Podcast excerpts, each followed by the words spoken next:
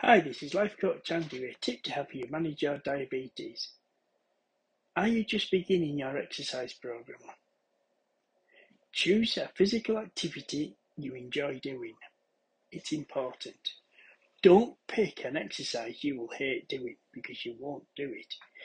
Everybody is different. Some people like group acti- activities and others like to do it alone.